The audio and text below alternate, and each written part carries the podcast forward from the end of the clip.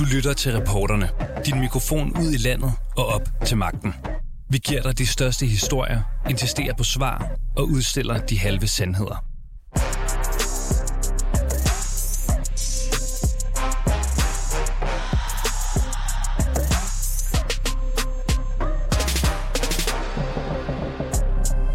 Er sprunget en bombe i dansk politik. Lars Finsen har helt uden varsling udgivet bogen Spionchefen, beretninger fra celle 18. Indholdet har givet nyt liv til diskussionen om Socialdemokratiets måde at forvalte magt på. En øh, problematik, som nogen vil mene er Socialdemokratiets akilleshæl i den valgkamp, vi er midt i. I dagens udgave af reporterne, der undersøger vi, om kritikken overhovedet har noget på sig. Vi spørger, hvordan det er at besidde magt i den nuværende regering, og så dykker vi ned i, hvordan det føles at give slip på magten. Dagens gæst, det er ingen ringer end Nick Hækkerup, der indtil for nylig var justitsminister i den socialdemokratiske regering. Velkommen indenfor hos reporterne. Nick Hækkerup, velkommen til. Tak skal du have. Du øh, forlod dansk politik øh, 1. juni i Ja. år, øh, hvor du indtil jo havde siddet som landets justitsminister i den socialdemokratiske øh, regering. I dag, skal vi også huske at sige, der er du øh, direktør i Bryggeriforeningen. Har du det egentlig godt i din nye stilling? Ja tak. Jeg har det rigtig godt mm. i min nye stilling. Hvilke overvejelser gjorde du dig om at forlade dansk politik? Det tror jeg, der er mange, også med den måde, mm. Du forlod politik på, som, øh, som tænker over. Ja, det kan jeg godt forstå.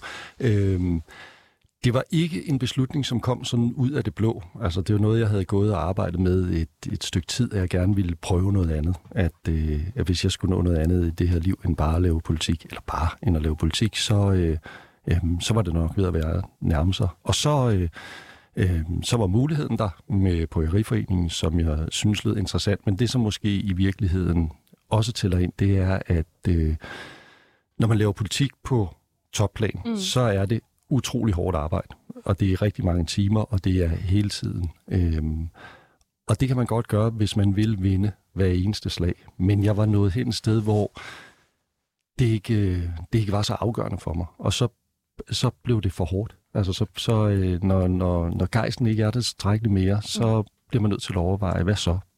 Kan man sige, øhm, at det var mest en personlig eller mest en professionel beslutning at stoppe? Ja, det er et rigtig godt spørgsmål. Det, det var begge dele. Det var både et spørgsmål om at gerne ville, øh, ville prøve noget andet, men det var også, øh, jeg, jeg er 54 år, skulle jeg nå noget andet i det her liv, så, øh, så skulle det også være nu. Øhm, øh, så så det, var, det var også et ønske om at, at få et andet liv. Det er bare fordi, jeg tænker jo på, øhm, du siger jo, at det også er hårdt. Mm. Det tror jeg sådan set på. Selvfølgelig er det hårdt at lave politik på det niveau, du har gjort mm. i rigtig mange år. Spørgsmålet er jo også, om det var uforholdsmæssigt hårdt i den socialdemokratiske regering for dig at være, siden at du valgte at sige, nej, jeg vil være direktør i Bryggeriforeningen nu. Jeg giver afkald på en af de mest magtfulde poster øh, i Danmark. Jamen, jeg var jo øh, minister først i, under, da Helle Thorning var statsminister der fra 11 til 15, og så igen fra 19. Øhm, og der er, der, der er sket nogle ting, som i hvert fald gjorde, at det blev hårdt. Altså dels var der corona, som betød, at der var en, en, øh, et ekstra pres på, og en række sager, som endte på mit bord, som ligesom landede oven i alt det, som man i øvrigt skal lave som justitsminister, altså tage sig af politiet og tage sig af kriminalforsorgen osv., hvilket er, er rigeligt i sig selv. Mm.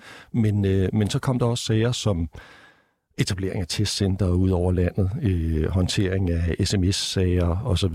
Så der, så der var en, en, en række sager, som blev lagt oveni, og på den måde blev det hårdt. Det, som man kan sige, det er, øh, jeg sad jo, som du også siger i spørgsmålet, jeg sad jo helt øh, centralt i regeringen, og dermed også i, i det, der hedder koordinationsudvalget, hvor alle øh, store beslutninger bliver, øh, mm. bliver bekræftet. Og det er jo også et udvalg, som har fået en del øh, kritik i løbet af de senere, ja, man må måske sige de senere år, men i hvert fald de senere måneder. Der er nogen, der også her vil mene, at det er gået for stærkt. I har haft for meget på jeres spor. Nogle beslutninger er blevet truffet for hurtigt og uden øh, så bredt funderet øh, enighed. Var det medvirkende øh, til, at du sagde, det her, det skal jeg ikke mere? Nej, altså jeg synes, jeg synes heller ikke, billedet er helt rigtigt. Altså, øh, tingene går stærkt i toppolitik, og man kan ikke nå at læse alle papirerne, øh, og mange beslutninger bliver man nødt til at træffe på, et, på det beslutningsgrundlag, som man nu har til rådighed, uanset at det godt kunne være øh, dybere og bredere osv. Men det var sådan set ikke, altså det var ikke det, der var problemet. Det, og når man sidder i K-udvalget, så er der altså så er der mange sager, som øh, det, er jo, det er jo også spændende. Altså det er jo spændende sager. Det er jo, det er jo alt det, som berører os. Jeg vil tro, at de nu sidder og... Nej, det gør de så ikke nu, for nu er der valgkamp, men, men op til har de givetvis siddet og forholdt sig til, hvad, hvad, hvad skal vi gøre for at hjælpe almindelige mennesker igennem øh, krisen med inflation og så videre. Det er, jo, det er jo super spændende at være med til. Så, så, så der er mange rigtig øh, spændende og store og sjove beslutninger, men der er også et, øh, et betydeligt pres.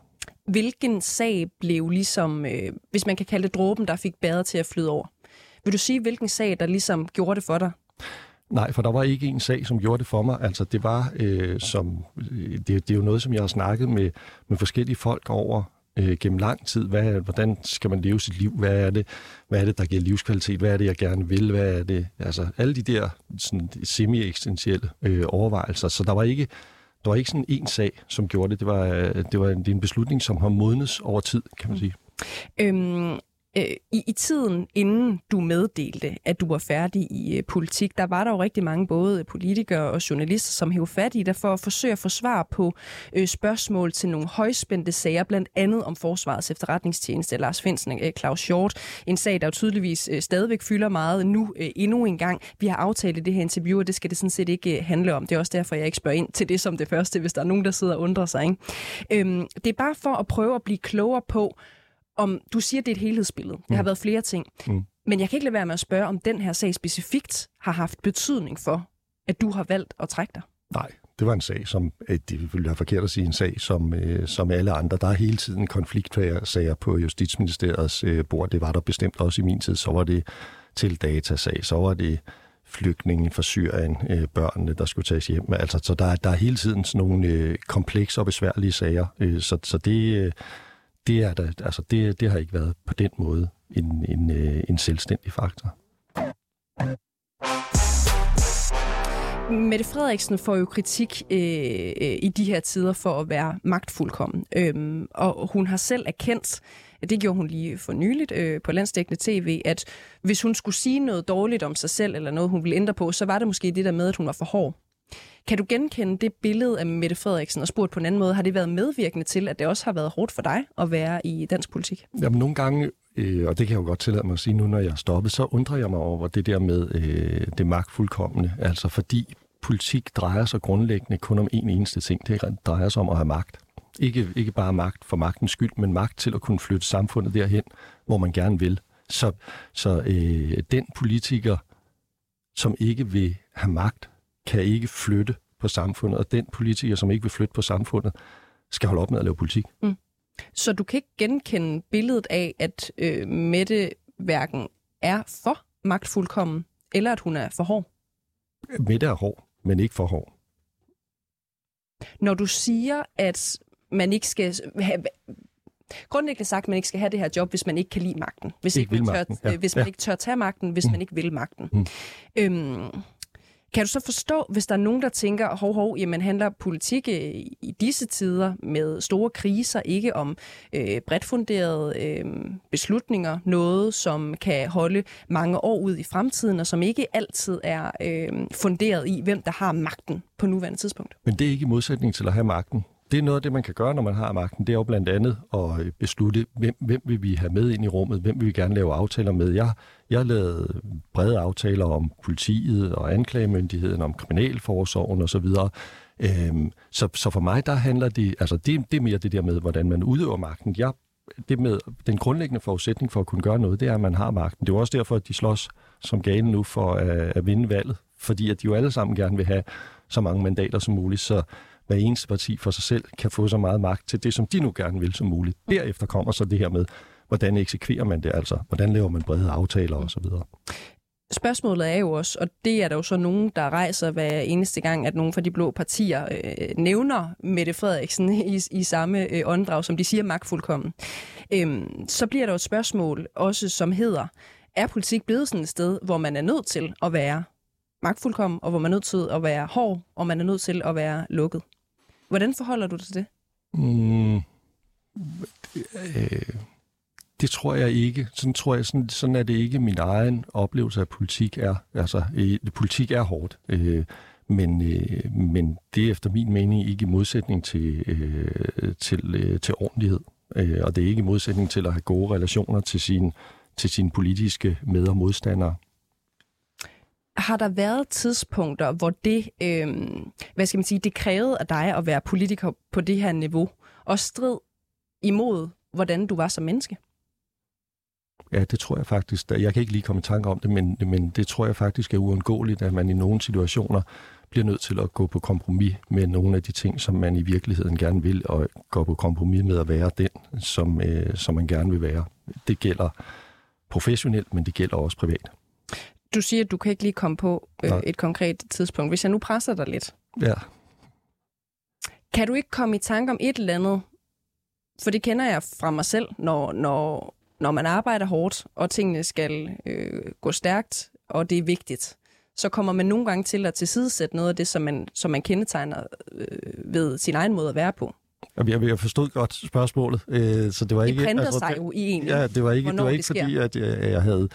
Jeg, jeg, jeg ikke på den måde øh, kunne øh, svare.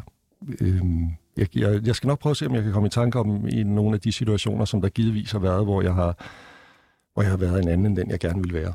Hvad er det største dilemma, du har stået i, som har været medvirkende til, at, øh, at du valgte en anden vej? Og det er også et svært spørgsmål, fordi at, øh, det er jo igen det der komplekse. Der er i hvert fald et, et element af det, som er det private, altså hvor meget man offer øh, på hjemmefronten, hvor lidt man får tid til at være sammen med sine børn, øh, hvor, øh, hvor dårlig en udgave man er af sig selv som far og som øh, ægtemand osv. Altså, så der er i hvert fald på, på hjemmefronten er der en, en pris, som, øh, som betales. Mm. Øhm, det er jo også et arbejde, hvor jeg forestiller mig, øhm, at der nogle gange bliver udstukket nogle linjer fra toppen.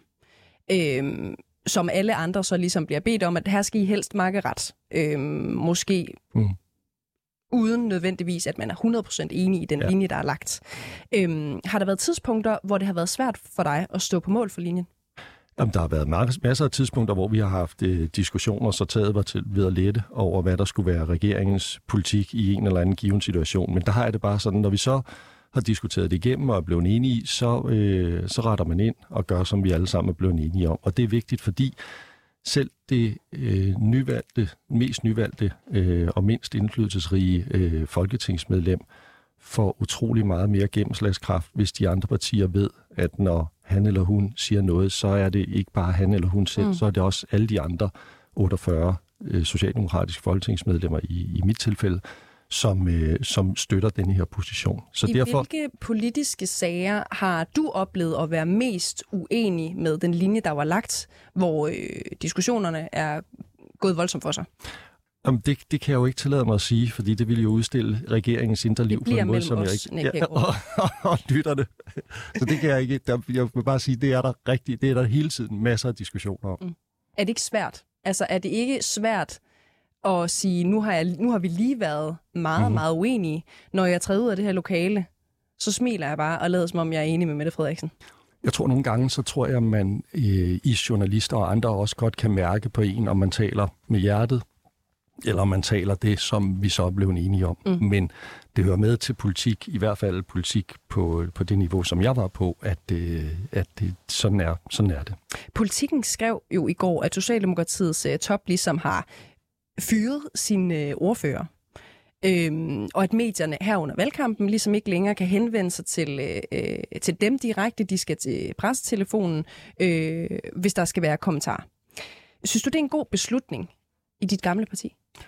Den tror jeg også, jeg ville have truffet. Hvis jeg stadig havde siddet i ledelsen, så ville jeg også, tror jeg også, jeg ville have sagt, at vi bliver simpelthen nødt til at være sikre på, hvad for nogle, øh, hvad for nogle signaler vi sender ud her under valgkampen. Fordi hvis der er hvis der bliver øh, slinger i valsen, så, øh, så vil vi ende øh, på, på bagbenene. Jeg tror i øvrigt, at de øvrige partier har truffet lignende beslutninger. Men jeg vil i hvert fald tro, de store partier. eksempel på topstyring? Altså noget af det, som øh, nogle danskere vil øh, nævne, benævne som øh, Socialdemokratiets akilleshæl, at der er for meget topstyring? Øh, det er topstyring, mm. og det er nødvendigt. i en valgkamp og have topstyring. Tak for tiden. Selv tak.